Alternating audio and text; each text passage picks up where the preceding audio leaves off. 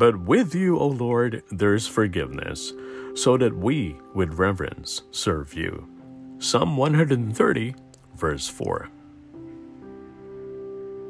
Psalm 130 is a powerful reminder of our brokenness. We cry out from the depths, If you, O Lord, kept the record of sins, who could stand?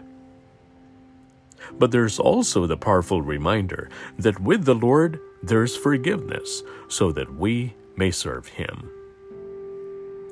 From the Squalor of a Borrowed Stable is a song that tells of the life and work of Jesus in a moving way.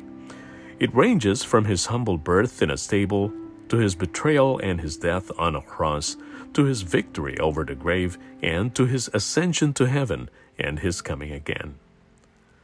As we celebrate the first coming of Christ, we are reminded that we are waiting for his second coming.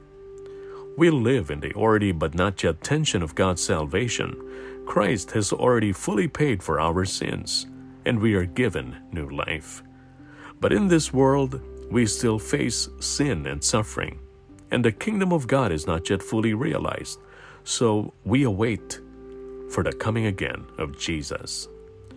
We wait with eager expectation for the return of Christ. As the psalmist puts it, we wait for the Lord more than the watchman waits for the morning.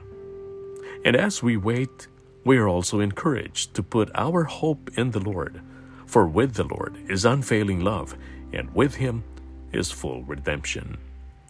In Christ, we see God's unfailing love and full redemption.